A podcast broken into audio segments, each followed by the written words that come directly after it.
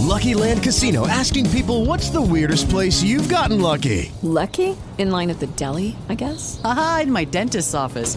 More than once, actually. Do I have to say? Yes, you do. In the car before my kids' PTA meeting. Really? Yes. Excuse me, what's the weirdest place you've gotten lucky? I never win and tell. Well, there you have it. You can get lucky anywhere playing at LuckyLandSlots.com. Play for free right now. Are you feeling lucky? No purchase necessary. Void where prohibited by law. 18 plus. Terms and conditions apply. See website for details.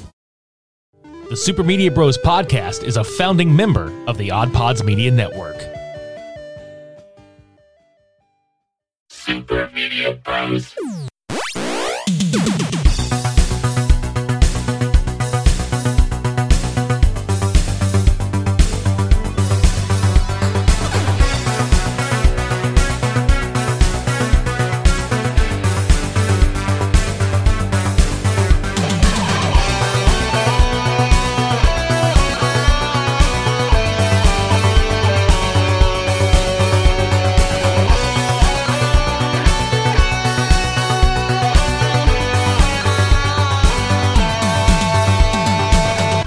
Crazy for uh, for only having 12 tracks? It was quite a quick listen. Yeah, every time I listen to it, I'm like, it, it's been an hour? Really? I've seen one hour wrestling shows that feel longer than this. right? Welcome to episode 259 of the Super Media Bros podcast. I'm Richie. I'm Devin. Uh, we're back with some music finally. We haven't talked about music in a very long time on the show. Sadly, I know. We promise more of it this year. Trust us. like, it's got to happen. Uh, so, today we're going to talk about the debut solo album from Ville Valo from the band Him, which it feels so weird to say ex frontman of that band. Yeah, and honestly, if you go based off of this album that he has released, uh, you could honestly have fooled a lot of people in saying that it's not him. Yeah. And I mean, the album is called Neon Noir, and really and truly, it is a solo album through and through. It's not like, you know, some singers that don't play instruments, period, and they have to hire outside people or whatever. Like Valo worked on this through the pandemic and did all the instruments himself. Which coincidentally, I mean, he really did the same thing in the band Him. He wrote and composed most everything, but Mhm. when it came time for the studio, the band members themselves played on the album. Right. And tonally speaking, um, we were talking about this off air for anybody that's a fan of Valo or the band Him. Anybody familiar with their discography? This for both Devin and I really feels like a pseudo follow up slash companion piece, or like you worded it, like a B side to Screamworks. And whenever I say B side, that's not like how traditionally people see the B side as like the lesser. No, it's just like, Flip the record over. yeah, it sounds like this goes along with it, but it's the softer side of Screamworks. Yeah, I kind of compared it to being like the uh, the Yang to the Yin of Screamworks. hmm which uh, at 57 minutes, it is definitely a hefty album, Yeah. but I genuinely enjoy how it does feel like him, but there's little subtleties that differentiate it, hmm such as more leaning into like the 80s influence, you know, with the synthesizers and the keys and everything like that. Yeah, like he had said that U2 was a huge inspiration, and you can really hear it. And I remember when this album got announced, it, there was a YouTube video that I saw, and it was on. It was actually through the Heartagram Instagram and Twitter account, and I think the Facebook account too. Like all on the same day, the profile photo changed to a newer Heartagram. Now, granted, Vallo had dropped the Gothica Fennica Volume One EP over the summer of 2020. Was it 2020? Yeah, I remember I had started working my new job, and at one point it would have been like a year and a half, and I was like, "Where's Volume 2? And you were like, "Yeah, I've been wondering about that." Little did we know we had to wait yet another year and a half, but it's all good. It's all good. Yeah, and I mean those three songs wound up making the cut of Neon Noir, but we weren't expecting a full album drop. No, because I saw the fucking Heartagram logo, a different version of the Heartagram logo where it's more tailored to VV, which is Ville Valo's initials, and all the stuff on the Heartagram, which all the accounts were called Heartagram instead of him. They they just changed it just to Heartagram, and the logo changed, and I want to say it was the um, it was the love letting one because for each single there was a different colored Yes, and correct. design yeah and a different colored and different design heartagram on each one but that's all he would do and then a handwritten lyric like like handwritten lyrics straight from his his journal Which, by the way, I pre-ordered uh, something from Magazine Direct, and it's Metal Hammer's version of like going through Ville Valo right now. Ask me if I'm getting an autographed lyric sheet. oh hell yeah dude that's great Dude, I'm so hyped. i picked up metal hammer's magazine whenever they did the final interview with him I did The- too. And it came with like the little booklet of all of their interviews Yep. over the years. Yeah, dude, that shit was fire. yeah i've got a couple of those copies somewhere around here but Mhm. let's get into the album. We got the Gothica Fennica tracks, which are on here, which those were Salute the Sanguine, uh, Saturnine Saturnalia, and Run Away from the Sun. And it's funny because whenever I saw the uh, track list and I saw that those made the cut, at first I was like, love those songs. I heard them by this point almost three years ago, though. I, I don't know. I don't want it to be to where by the time the album drops, I've heard half of the album. I don't want that. And, and it wasn't like to downplay any of the music. It was just like, oh man, I, I hope it's not distracting. Right? Because, and this isn't like a knock on any of these at all, because like this is a No, no. fantastic album front to back. Oh, I- dude, I- loved it. I was worried that between those three and then getting um, Love Letting, which was the first single from this album, and then getting Echolocate Your Love, and then finally Neon Noir, the title track, getting dropped, that's half the album. hmm I was worried that were the Gothica Fennica tracks the ones that were going to sound distinctly like those because those three sounded like leftovers from the Him cutting room floor. If I'm being honest, that's what it Mhm. sounded like, which of course it is, but they didn't to me match m- the tone of Love Letting because Love Letting was different sounding. Um, the drums were different. Like I noticed a distinct difference between um, the drum kits a little bit and then uh, using like timpanis in the background. Um, yeah, stuff like that. Love Letting's drums were drier, if that makes sense. Yeah. Yeah. You could tell it was electric. You could Mhm. tell the drums are electric. Not a bad thing though. No. And then Echolocate Your Love is probably the closest as far as like the newer tracks that were getting released as singles that let me know, okay, he's going to be doing a bit of everything mm-hmm. stylistically on this because obviously it's got the influence, you know, from his songwriting and shit. But that is such a powerful track and it's the Yes. opener on this one. And when you hear the other three from Gothica Fennica being put in here in context, I think we said the same thing about Blink 182's Nine album. The singles, the singles by themselves, I was like, what the fuck? But then when that album came out in context, the whole thing's great together. Yeah. And that's what this did. And I didn't have any doubts that it would be good. It Oh, actually no. exceeded my expectations, if anything. Same, same. And which is so weird to say because it almost sounds like you and I are both doubting Valo, and we never did. It's just like we're not saying it to like say that we had low expectations. It's just like, Was the God- energy going to be there? yeah, like god damn, dude, what the fuck? Like honestly, in terms of vocals, okay, personal bias. Venus Doom is not only my favorite Him album, it's one of my favorite albums, period. Okay. Uh all time.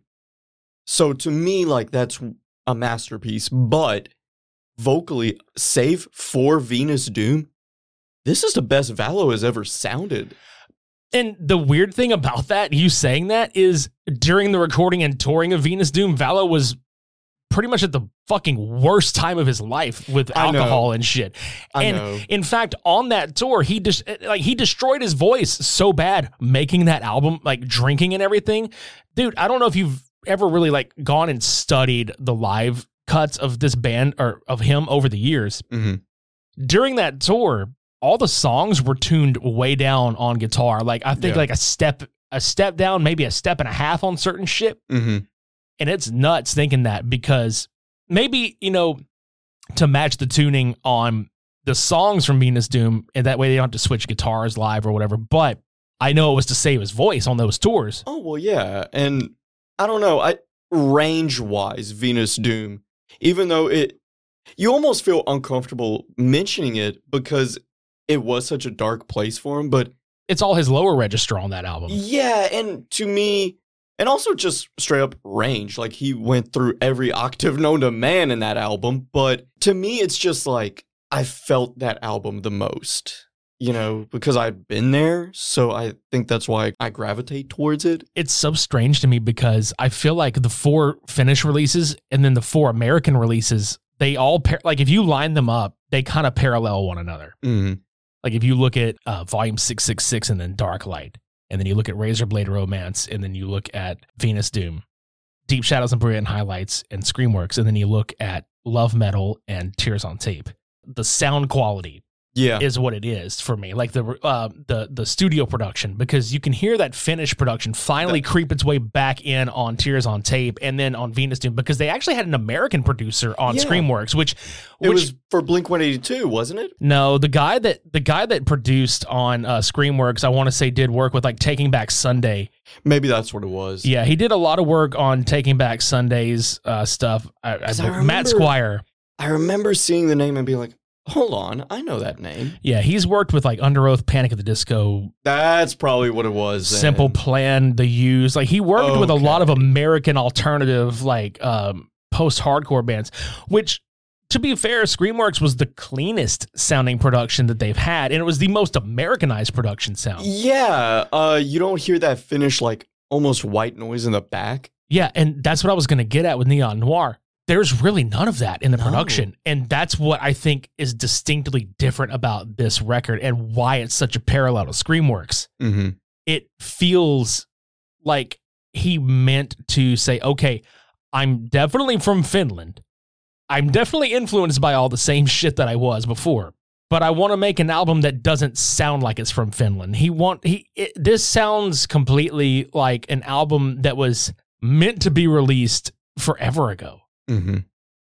but pushing the envelope for his sound because let's be honest, it, it's pretty much his fucking sound. Yes.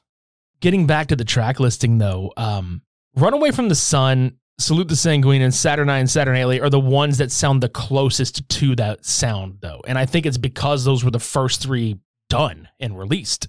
But they don't stick out whenever you listen to the full thing either. No, and they're not and that's the sad thing is like this whole album is great and those three are not even the best cuts on this record. No, it's. I'm like, Jesus, this is insanely good. Yeah, because I could sit here and pick offhand, like as we go through, and be like, okay, this one stands out, this one stands out, this one stands out.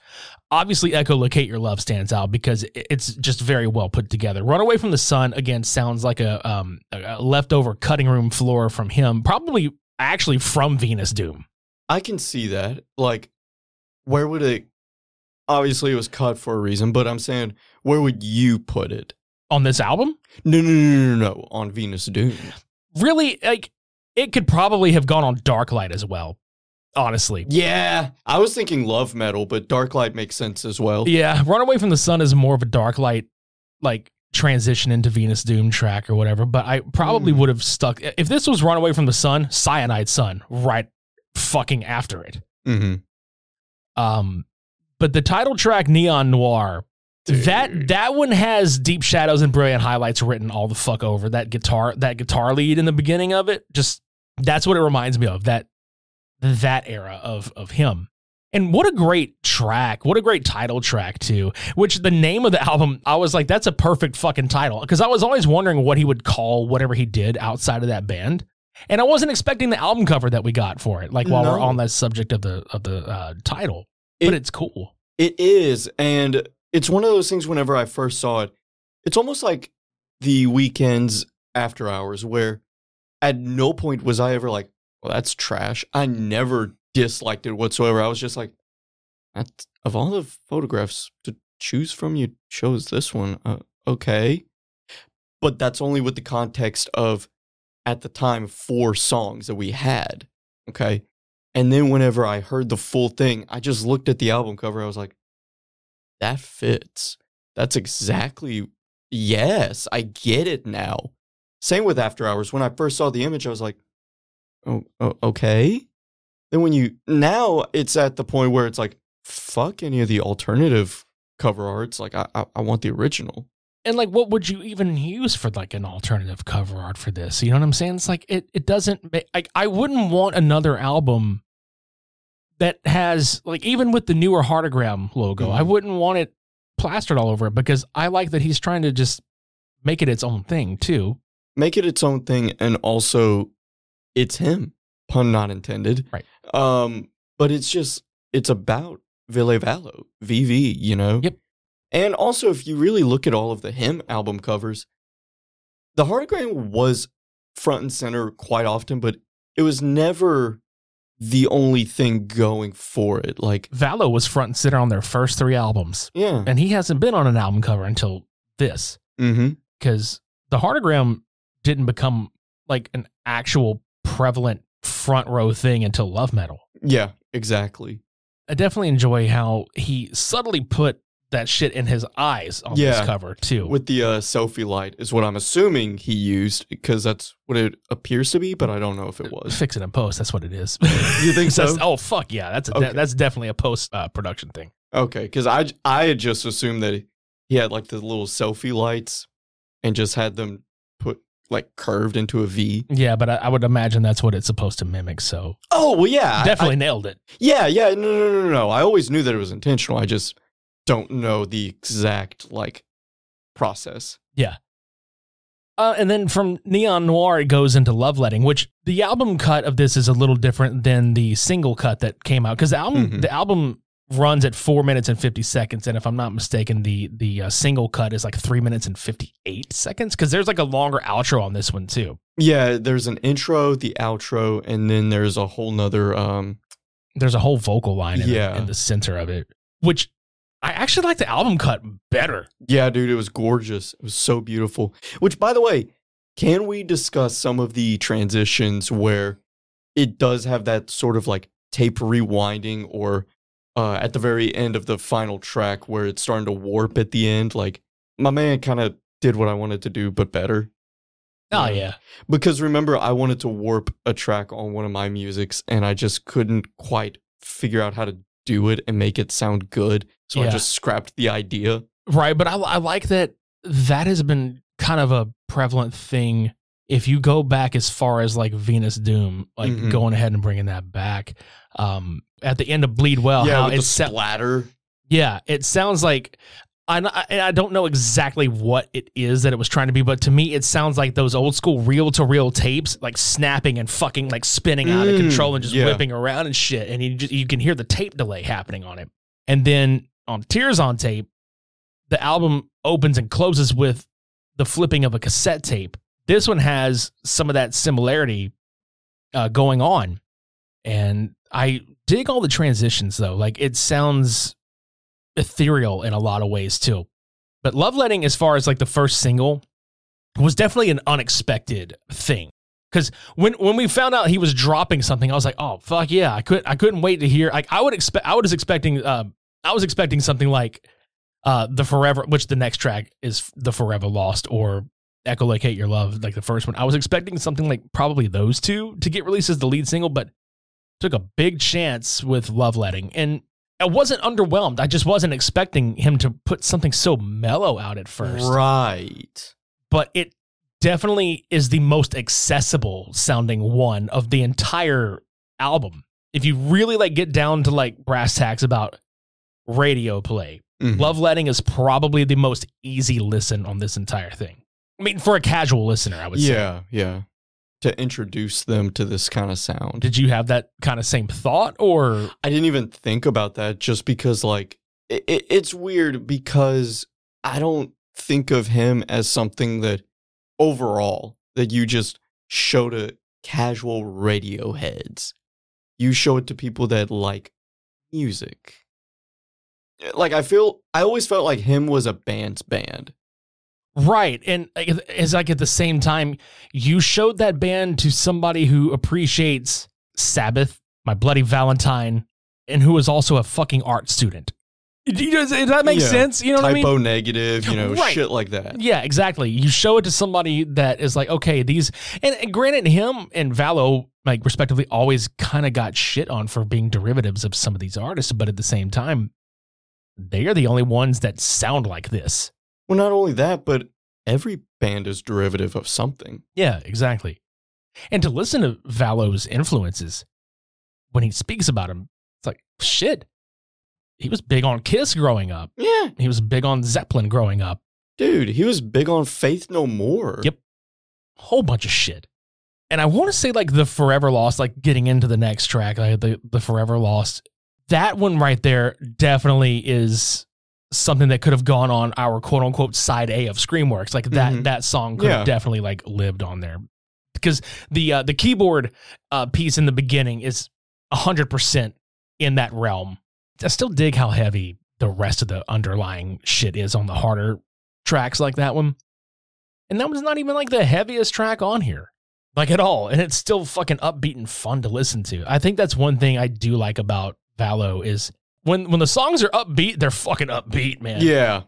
Baby Lacrimarium, though, this is one that he's been leaving like so far. He's only like three or four shows into the tour that he's setting out on. Like he played three shows uh, with his band in Finland, which, by the way, uh, to get into how this stuff translates live, he's only got two guitarists, a bassist, and a drummer in his band. He's using backing tracks with the rest of the instrumentation. Even Okay. even his harmonized vocals are in the background. Oh, wow. Nobody is doing backing vocals live. It's literally just him up front singing.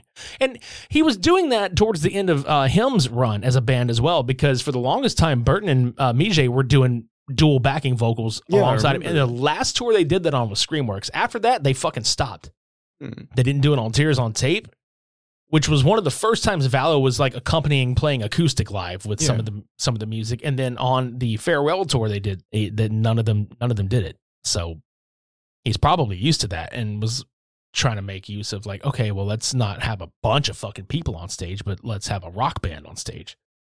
Because he's doing more layered guitar work on this one. That's one thing I did notice. There's like Mhm. definite rhythm and definite like um, pieces where you're going to need more than one guitarist doing this shit. Right. The production here was insane. so with Baby Lacrimarium, um, it's definitely a great track, but I think this one might actually be one of my least favorites. And it's not saying that like, oh, my least favorite means it sucks. That's not even it at all. I'm just saying like it's probably like my least uh, favorite on this one. But it is a good halfway mark for this this record. For this one being like my least favorite, I definitely dig the lyrics like that's one thing that you can say about Valo is that even even on some of the songs that you know some would be like okay well maybe that's not my least favorite on this record or whatever like he's very consistent but I feel like lyrically he's had some time. Yes. it's been 10 fucking years since he's put anything out fully like a full album. It's been 10 fucking years since Tears on Tape. We're old. yeah no shit. Fuck man I was 27 I was 16. Jesus fucking Christ. Let's go. Yeah. So Baby Baby Lacrimarium is a pretty good like halfway mark on on this record before it kicks into the latter half of it. As far as like, and again, there's no bad track here. If we're gonna go with least favorite, maybe the instrumental interlude, which even then, that's not, that's not to discredit the song whatsoever. It's just, I'm just not an instrumental track person. You know, like if that's ever an intro to an album, I usually skip it, you know, and just go into track two. Uh, but even here, it's a pretty short track, so it never overstays its welcome. It feels like a nice mellow, just like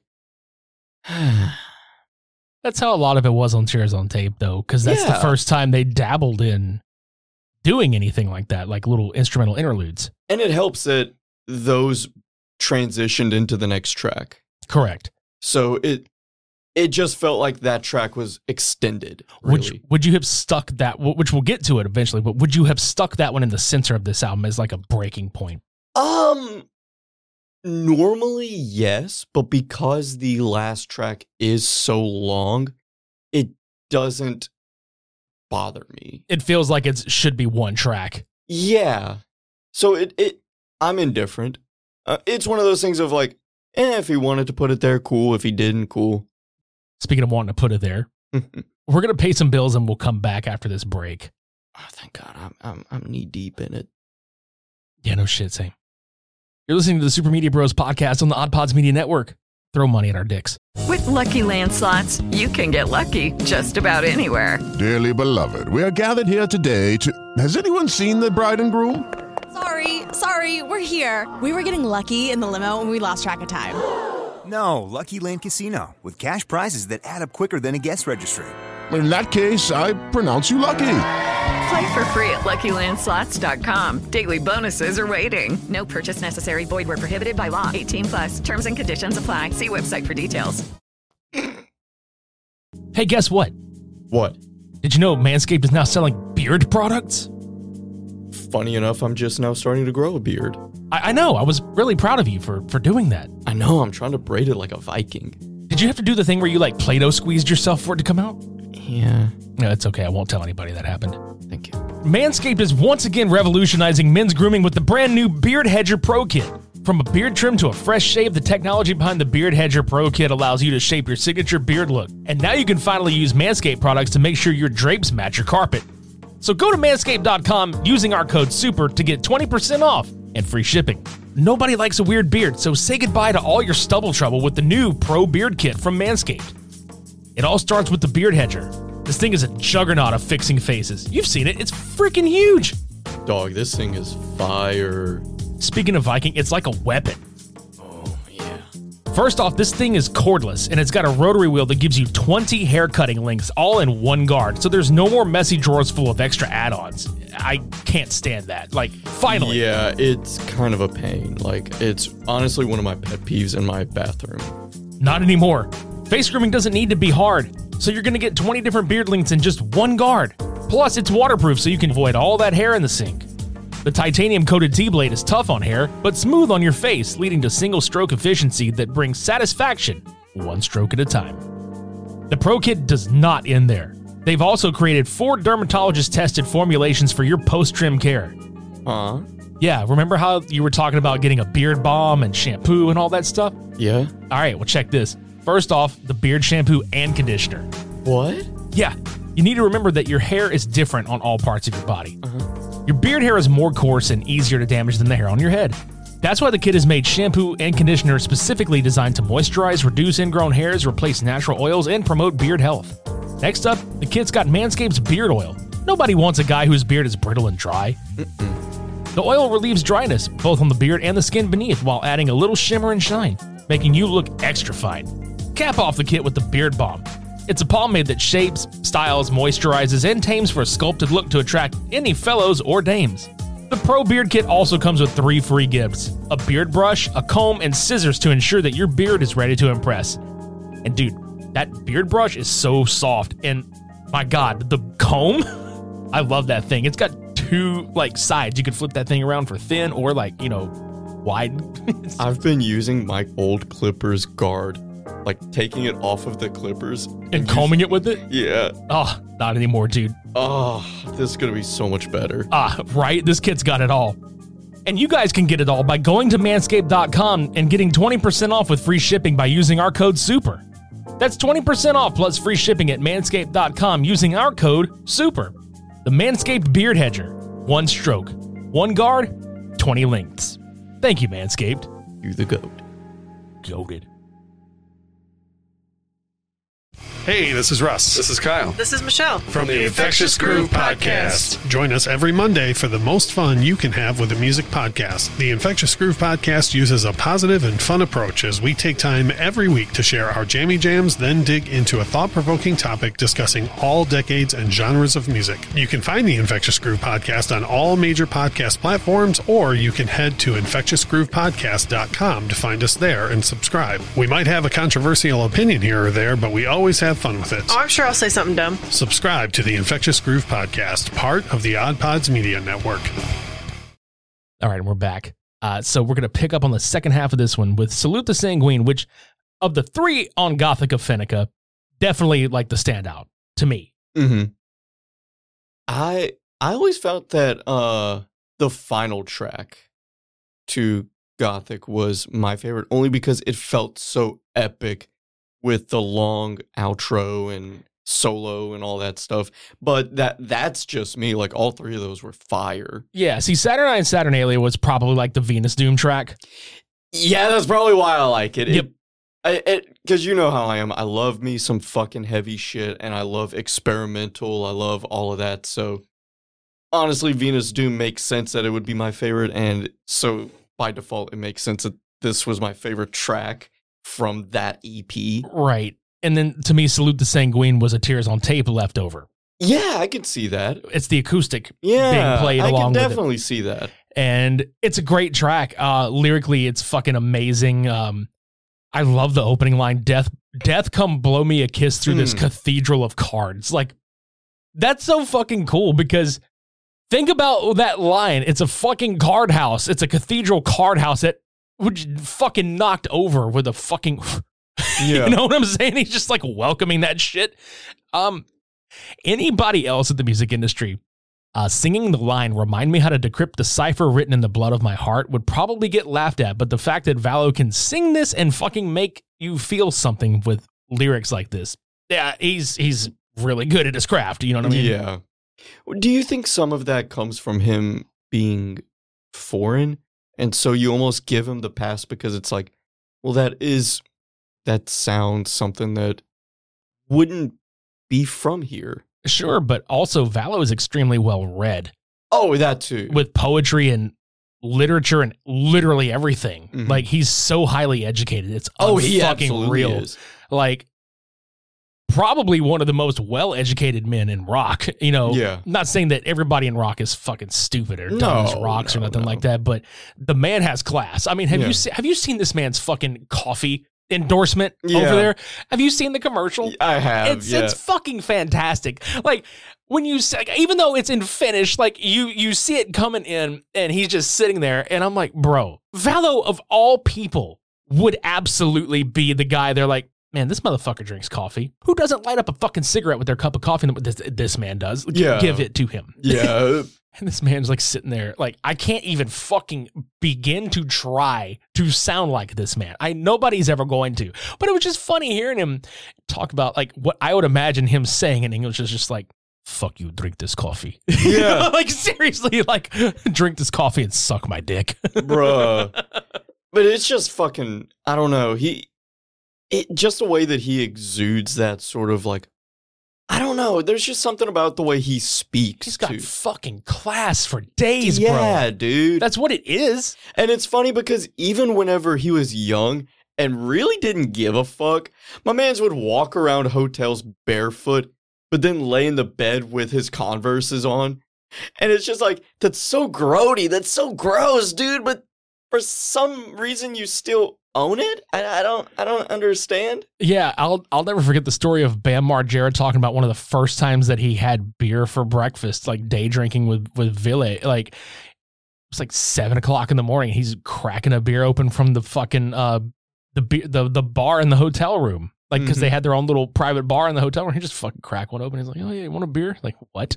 Yeah. like, and it's this heavy foreign beer that it's like a meal. You drink that. Sh- it's like fucking. I know Guinness is probably like the pussy version of like whatever those guys fucking Yeah. have. But that's like over here. If you drink like a really heavy dark beer and you're like, fuck, this is like a goddamn meal. like Dude, no bullshit. I actually did that uh, a couple of times in Chicago where I literally would roll over, go to the fridge and grab a Guinness. And the guy that I was staying with in the hotel, he was like, The fuck are you? Why are you drinking Guinness now, dude? And I was like, I'm thirsty. I need something to go with my pizza. I'm living. Yeah, and he's like, The fuck? Big ass fucking deep dish Chicago pizza and a Guinness for breakfast. it's under the sauce. Dude, that shit was fire. Where's the cheese? It's under the sauce. Yeah, but where the fucking toppings? It's under the sauce. It was. I know. I love You're- Chicago pizza. Giordano's, dude. I'm probably butchering the pronunciation because uh, anytime I would call to order it, it was an actual like Italian man. of course it was. Yeah. Uh, so I, I forgive me if I butchered that, but I think that's how you say it. Something. What like is that. it? Giordano's? G I O D something. I, don't, I, Like Giordani's? yeah, Something like that. Yeah, yeah. Yeah. But it's just fucking funny because I can picture the one guy on the other end be like, this fucking drunk American piece of shit. Like, I know. like fucking spitting his deep dish. no, like, it's under the sauce. You'll Yeah. never know. Because you, you already know that I was waiting for the pizza, not even in the hotel room. I was waiting for it in the lobby Jesus Christ. With the with This the, sounds like something Valo would fucking do yeah, too. fucking pajama pants, no shoes, no slippers, nothing, just waiting for him. Bags under my eyes because I've been out all night, Jesus Christ. and I'm just fucking scalp just fucking shaved down to the very bone, you know. And I'm just like, yeah, that's me, bro. Right, like you just see the dude coming. Yeah, that's you don't even give a fuck whose order it actually probably is. You're just like that's yeah, because it's it. Chicago. You know, everybody's ordering pizza, Right. especially if it's in a hotel and it's tourists. Yeah. Yep, fuck yeah. Yeah, no, I was just like, I don't give a fuck. It's mine now. You should have been out here waiting. Dumb Right. Fuck. So, moving on to Intranodia, which this was probably one of my favorite ones on this whole thing. It was beautiful. Like just the harmony, like the the the melody, like I don't know, it was just so pretty. Yeah, and we're starting to get into not all of the rest of these tracks, but for sure this one, the next one, and the last one. For sure, Intranodia and Heartful of Ghosts, which is the next one. Mm. Neither of these really sound like anything he's done before, and I think that's what I liked the most about him. hmm Uh, but Intr- Intranodia is a good like lead into Heartful of Ghosts because you don't expect what Heartful of Ghosts is. It's very slow. Yeah. Uh, there's tambourine on the snare drum on like every other measure, which I've I'm a sucker for shit like that. I loved it on um, Gone with the Sin. Oh yeah. How there's there's there's a there's fucking um tambourine on the snare with like a little slight delay to it. You're right. It does have a Gone with the Sin vibe. I never. I was trying to pinpoint. God, what this sounds. I don't know. Yeah, I that's the closest that you probably could uh, get this to whatever he's done before because it's a different type of tempo than what he's usually done. hmm You know, and even being as big of a fan as I am of the band, him, they did have some formulaic tendencies with some of the shit they wrote. And it wasn't like they did it all the time, but you could tell certain song structures were like, okay, this is what worked for this fucking sound. Let's use this fucking sound. Right.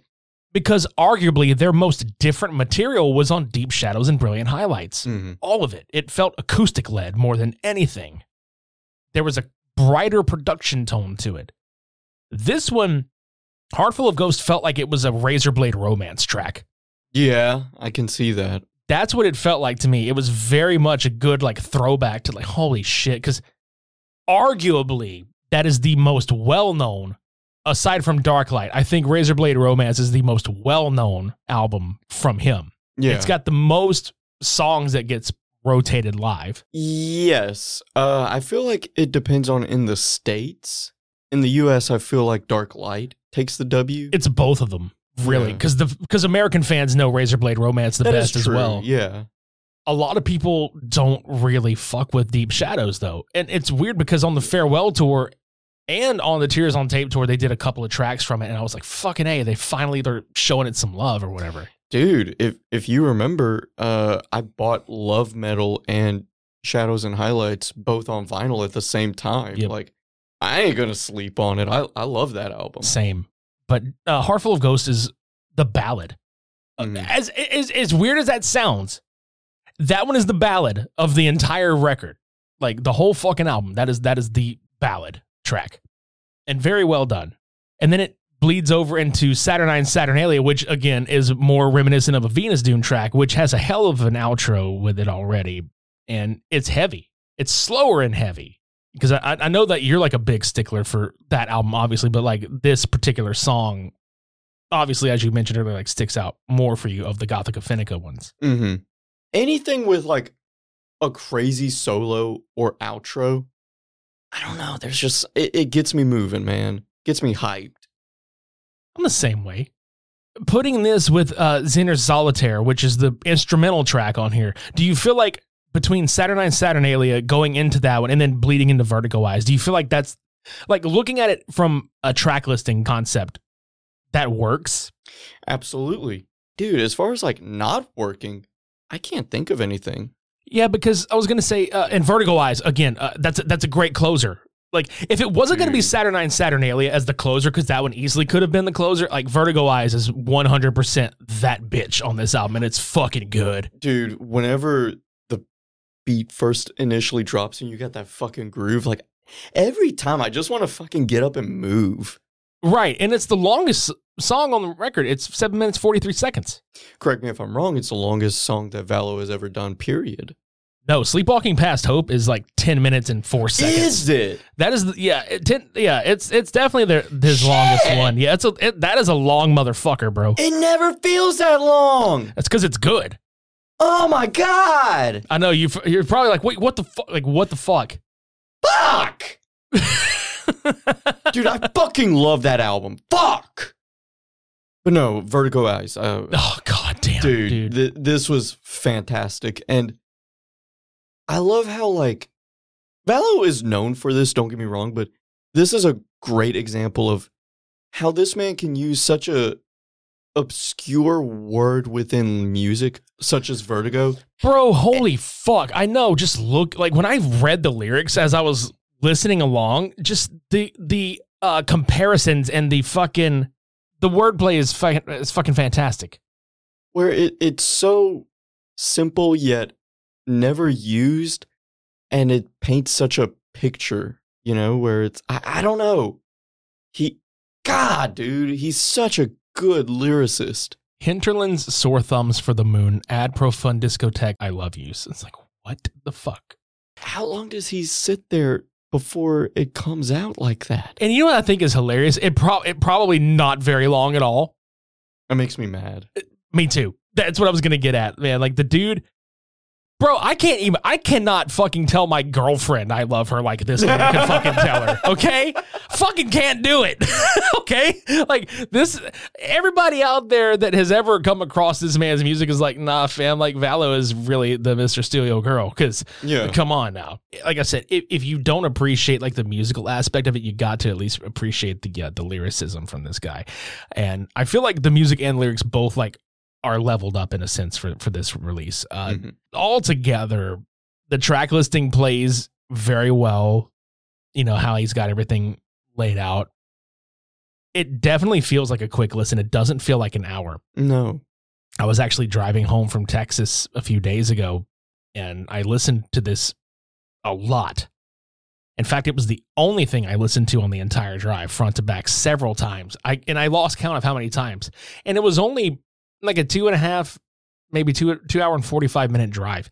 And if you do the math, oh, that's like four and a half, you know, or four and a quarter times you could listen to this record. And it's like, no, I felt like I listened to it many more times. oh yeah just uh as of yesterday i've listened i quit counting after 12 Yeah, I did too. Because not just for this show, but just in, in general, we're, we're fans. We're going to see this man live in Houston in April, so I can't wait for that fucking oh dude shit. i'm i'm fucking hyped Oh, look, I'm excited for you, dude. Because look, y'all, I, I went to go to the uh, him farewell tour, and this is whenever we both were just like, "Fuck, dude, they're never doing shit again."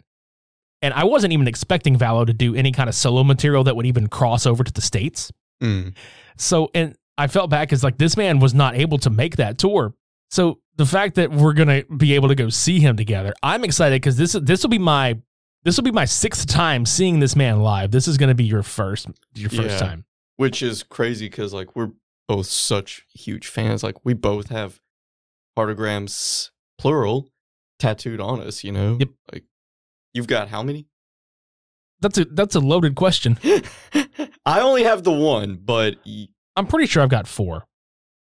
elbow That's that's including the elbow. okay okay okay But and it's all because like one I have standalone, and then everything else is built into a different logo of theirs or a different Right, artwork. yeah. But like really like all the artwork that I've got is from that band and it all it all means different shit for me because lyrically speaking this man speaks to me mm-hmm. and I dig it. It's it's like if you stuck Shakespeare with 80s and metal Yeah. together. That's that's that's the best I could fucking come up with. i've always used the phrase gothic shakespeare i mean some people would say so edgar allan poe no not quite I mean, yes kind of. I mean, the man has his fucking the man has Edgar Allan Poe's eyes tattooed on him. That is true, but I'm saying like yes, but I- whenever I say Shakespeare, I mean of like the intimacy of it. Right. And again, like I don't think there's like a perfect there there's not really a perfect rating for really anything. It's mm-hmm. very rare that something gets a perfect rating. Like, but I do say like this is a four and a half out of five, at least for me. Because Yeah. And and this that's the other thing that's been blowing my mind is how great the reviews have been for this record period like him always got decent reviews from like metal hammer and kerrang and a lot of the european you know publications and things like that but they've always been kind of shit on or forgotten about with like rolling stone and any kind of american publication that doesn't cover heavily cover alternative rock music Mm-hmm. uh, I want to say alternative press has always been pretty good to these guys and Valo in general, but this one has been getting like fours, fives, like out of fives, and then like nines, like eights out of tens and shit. Yeah. And it's just like you love to fucking see it. This man has Yeah. literally been gone ten years from recording like an American English record, and for him to be you know welcomed back, and it's like, dude, nobody forgot about you. We fucking missed you. We can't Yeah. fucking wait to see you again. Exactly. And um, I really hope that people come out to see him at these shows here in the States because they're going to turn out in droves at the festivals that he's booked at, and especially in Europe. But stateside, dude, like toward the end of him's run, like it was only certain major cities that were selling like the the venues out. Like even the last time I saw them at the House of Blues, it was a, it was a far cry from the Tears on Tape tour. Tears on Tape tour, the upper balcony at the House of Blues was not very filled. Whenever I went to go see them on the farewell tour, you couldn't fucking like you couldn't squeeze anybody else into that building. They were about to break the fucking fire code. Shit. You had people from the balcony that bought balcony seats going downstairs to the pit, and that's what was fucking them. They were they were about to exceed the fire code on the floor Holy fuck. because you had him, CKY, and Three Teeth, which that was a hell of a fucking lineup Oh, right there yeah. already. But you know, a lot of people are like, "Well, this is my last chance." You know, little did we know, but As far as just like a rating, I mean, honestly, I, I have to sit back and think, okay, do you have any complaints about it? No. Do you have any nitpicks? No. Well, then it has to be a five, right? Yeah, I guess so. I mean, where where it's like you almost feel guilty for giving something a five because it's like, yeah, but I I, I don't want to say that it's perfect because there's no such thing as a perfect album. No, but I don't know. There's nothing that I would change or alter here. Like from cover to cover, it's just I don't skip anything here. Like I I don't know. I'm gonna go with a five, dude. Like I fucking loved it. I loved how like dark yet beautiful the lyrics were. I loved the glitz and glamour with the shades of black all within it. I, I don't know. You know what this if I were to put a wallpaper and say this is what this album is, do you remember whenever they used to have like that construction paper that was black, but it had like the glitter on top? yeah, That's what this is. no, I can totally see that. Oh, absolutely. And it's weird because it does work. Like, if- you know, now that I'm thinking more and more about it, if you look at the album cover it being in black and white and shit, it definitely does make more sense. Yeah. The sound is neon, but it's The feeling, noir. yeah, I was gonna say the feeling is very film noir in a way, kind Yeah. of. Like even the music videos have been like different, for, Dude, the title track's music video was amazing. right? I loved the visuals. Yeah, and it's so weird because I think we were talking about this earlier. Um, the Loveletting music video was different, like Yeah. really different. Because I was like I was really trying to figure, and and, I'm, and it's probably because I'm stupid as fuck, but I was really trying to figure out like what what is. The, I was looking for like a deeper meaning, and I haven't actually even read into this at all. He's just kind of hanging out with a black sheep throughout the whole thing, and I think I just kind of like realized that it's like Yeah. it's a black sheep, The black sheep. Yeah. Yeah. I was about to explain. like he's it. caring yeah. for the black sheep, Yeah. you know, or he's you know, I don't know, And that's love. That's how he views love, that he might be the black sheep. Yep. So really, he's trying to take care of himself. Yeah, very poetic. That's very fucking poetic. I actually like that a lot. Mm-hmm. Holy fuck. Maybe I'm not stupid after all. maybe I just maybe I just need lead on a fucking leash like he was leading the fucking Yeah. sheep or whatever. Well, and I'm glad you used that analogy because I was about to say, like, between the music videos and the sound itself, this almost feels like what Valo always wanted to do, but it's like the leash is off. He can do whatever he wants. Absolutely, because a lot of people like to close this conversation out. It definitely this works because a lot of people were coming out. It's like, well, why didn't you just make this a Him record with the rest of the guys in the band? If you write all the music and this, that, and the other, and it's like, man, it takes all five of them to make that band. Yeah. When Gas, the drummer, when he left, that was kind of it. hmm he played drums on the Tears on Tape tour and then he fucking dipped. And they tried to write new music with the new guy and like the rest of them, but none of them were really feeling it. And that's why they decided to hang it up. They were just like, ah, no, there's really no new ground to explore, no new ground to break. And if one of the, you know, if one of the spokes on the wheel is broken, the wheel's not going to turn correctly, you know? Right. So I understand, hmm but I'm excited to see him get out there and maybe feel rejuvenated because even on the farewell tour, it feels like, you know, they were just, they were playing the hits and phoning it in. And it wasn't like, oh, we're, we don't want to be here, but you could tell by the end of it because we caught some of the very last bits of this, that tour. They, they just were ready. They were just fucking ready. But again, it's been, it's been 10 years since a full release and it's been, uh, fuck, it's been six since a full tour for him for any of this shit. Uh, so far, it's a good 50 50 mix of his solo material and the material from him. Uh, I can't wait to see it. I can't wait to see where he goes from here. Does he put out another solo record? Does him somehow get back together? I don't see that happening. I feel like this is this is what we're gonna have from now on is like his solo shit because he can fully control it. How many do you predict? Because look at the numbers; it's doing great. At least two more. He's you know he's in his forties now, Yeah. but I mean he doesn't look like he's in his forties. Mm-mm.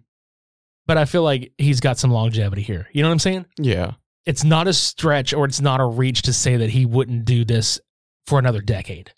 I'd At- be at- very at least. happy. I would be absurdly happy. Yeah, because we're looking at what is it, 2023? Him started in 1991. Yeah, man, he could go fuck 2031, retire at 2031, and he, that's 40 fucking years. I'd be happy with that. If Yeah. he, especially if he drops something even every three years, which that even that's a pretty lengthy time. I would like to think that he would probably now do it every couple of years because like he Yeah. he has it like if he's in charge and he's writing his own shit and recording all the music on his own. I mean, he even said it himself like with the lockdown like he was figuring out how to do it and once he figured out how to do it and how he wanted to do it, he just did it. Mhm. And I'm pretty sure like he just he does this and he goes home. He was cuz he was talking about I think there was an interview where he was like we don't really get out much. He's like, you know, we're indoor people and shit over in Finland, you know? Motherfucker, you better give us like 18 albums and you ain't got no fuck. excuse. It's a lot of albums. Shut the fuck up. I want the music. Well, if the festival circuit is anything to go by, he's booked on a shitload of festivals. Yeah. I've noticed that. Like, it seems like It's every fucking smart. dude. Good for him, dude. It's- Chase that bag. That's what I was gonna say. It's fucking smart because that's where he's gonna make most of his money on this tour is doing the festival circuits. Which is crazy to think about because everything is sold out that he, on his own, is touring. Right. But what I think it is is like we're missing that void. Mm-hmm. We're literally missing the void that that only he as an artist, whether it's him or him, the band could fill. You know, um, he's there. Yeah. and it's crazy to see that logo with the VV and everything next to fucking like Megadeth and Slipknot and fucking Metallica and Stain. and all these yeah and all these fucking like heavier metal like Cradle of Filth all these heavier fucking metal bands and he's up there with them. And these are festivals that are just like no we want like we want the heaviest of the heavy. We want the filthiest of the filthy. And I always have loved the way that him just manages to like we're right here in our we have our own fucking niche. Mm-hmm.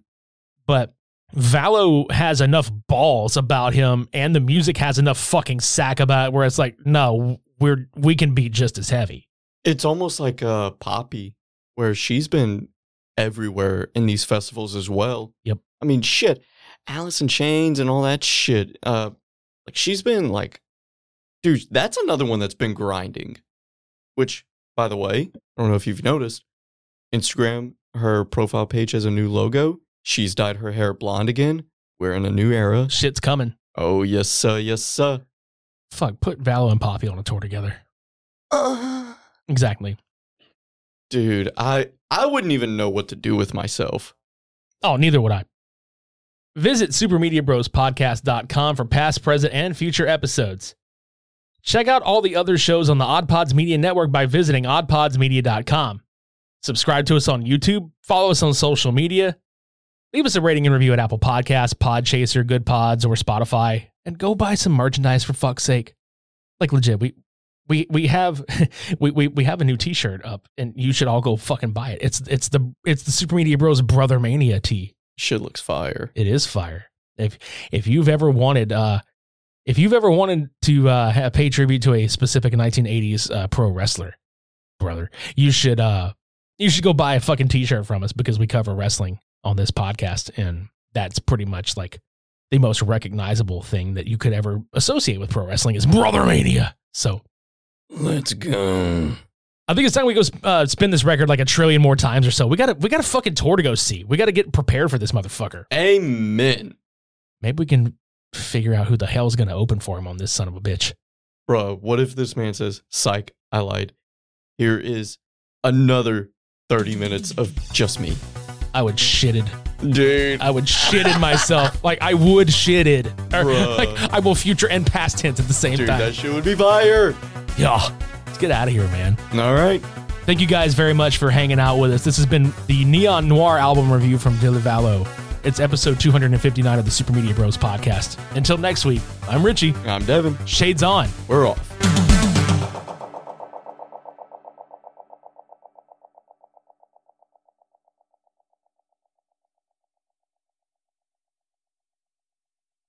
With the Lucky Land slots, you can get lucky just about anywhere. This is your captain speaking. Uh, we've got clear runway and the weather's fine, but we're just going to circle up here a while and uh, get lucky. No, no, nothing like that. It's just these cash prizes add up quick. So I suggest you sit back, keep your tray table upright, and start getting lucky. Play for free at LuckyLandSlots.com. Are you feeling lucky? No purchase necessary. Void where prohibited by law. 18 plus terms and conditions apply. See website for details.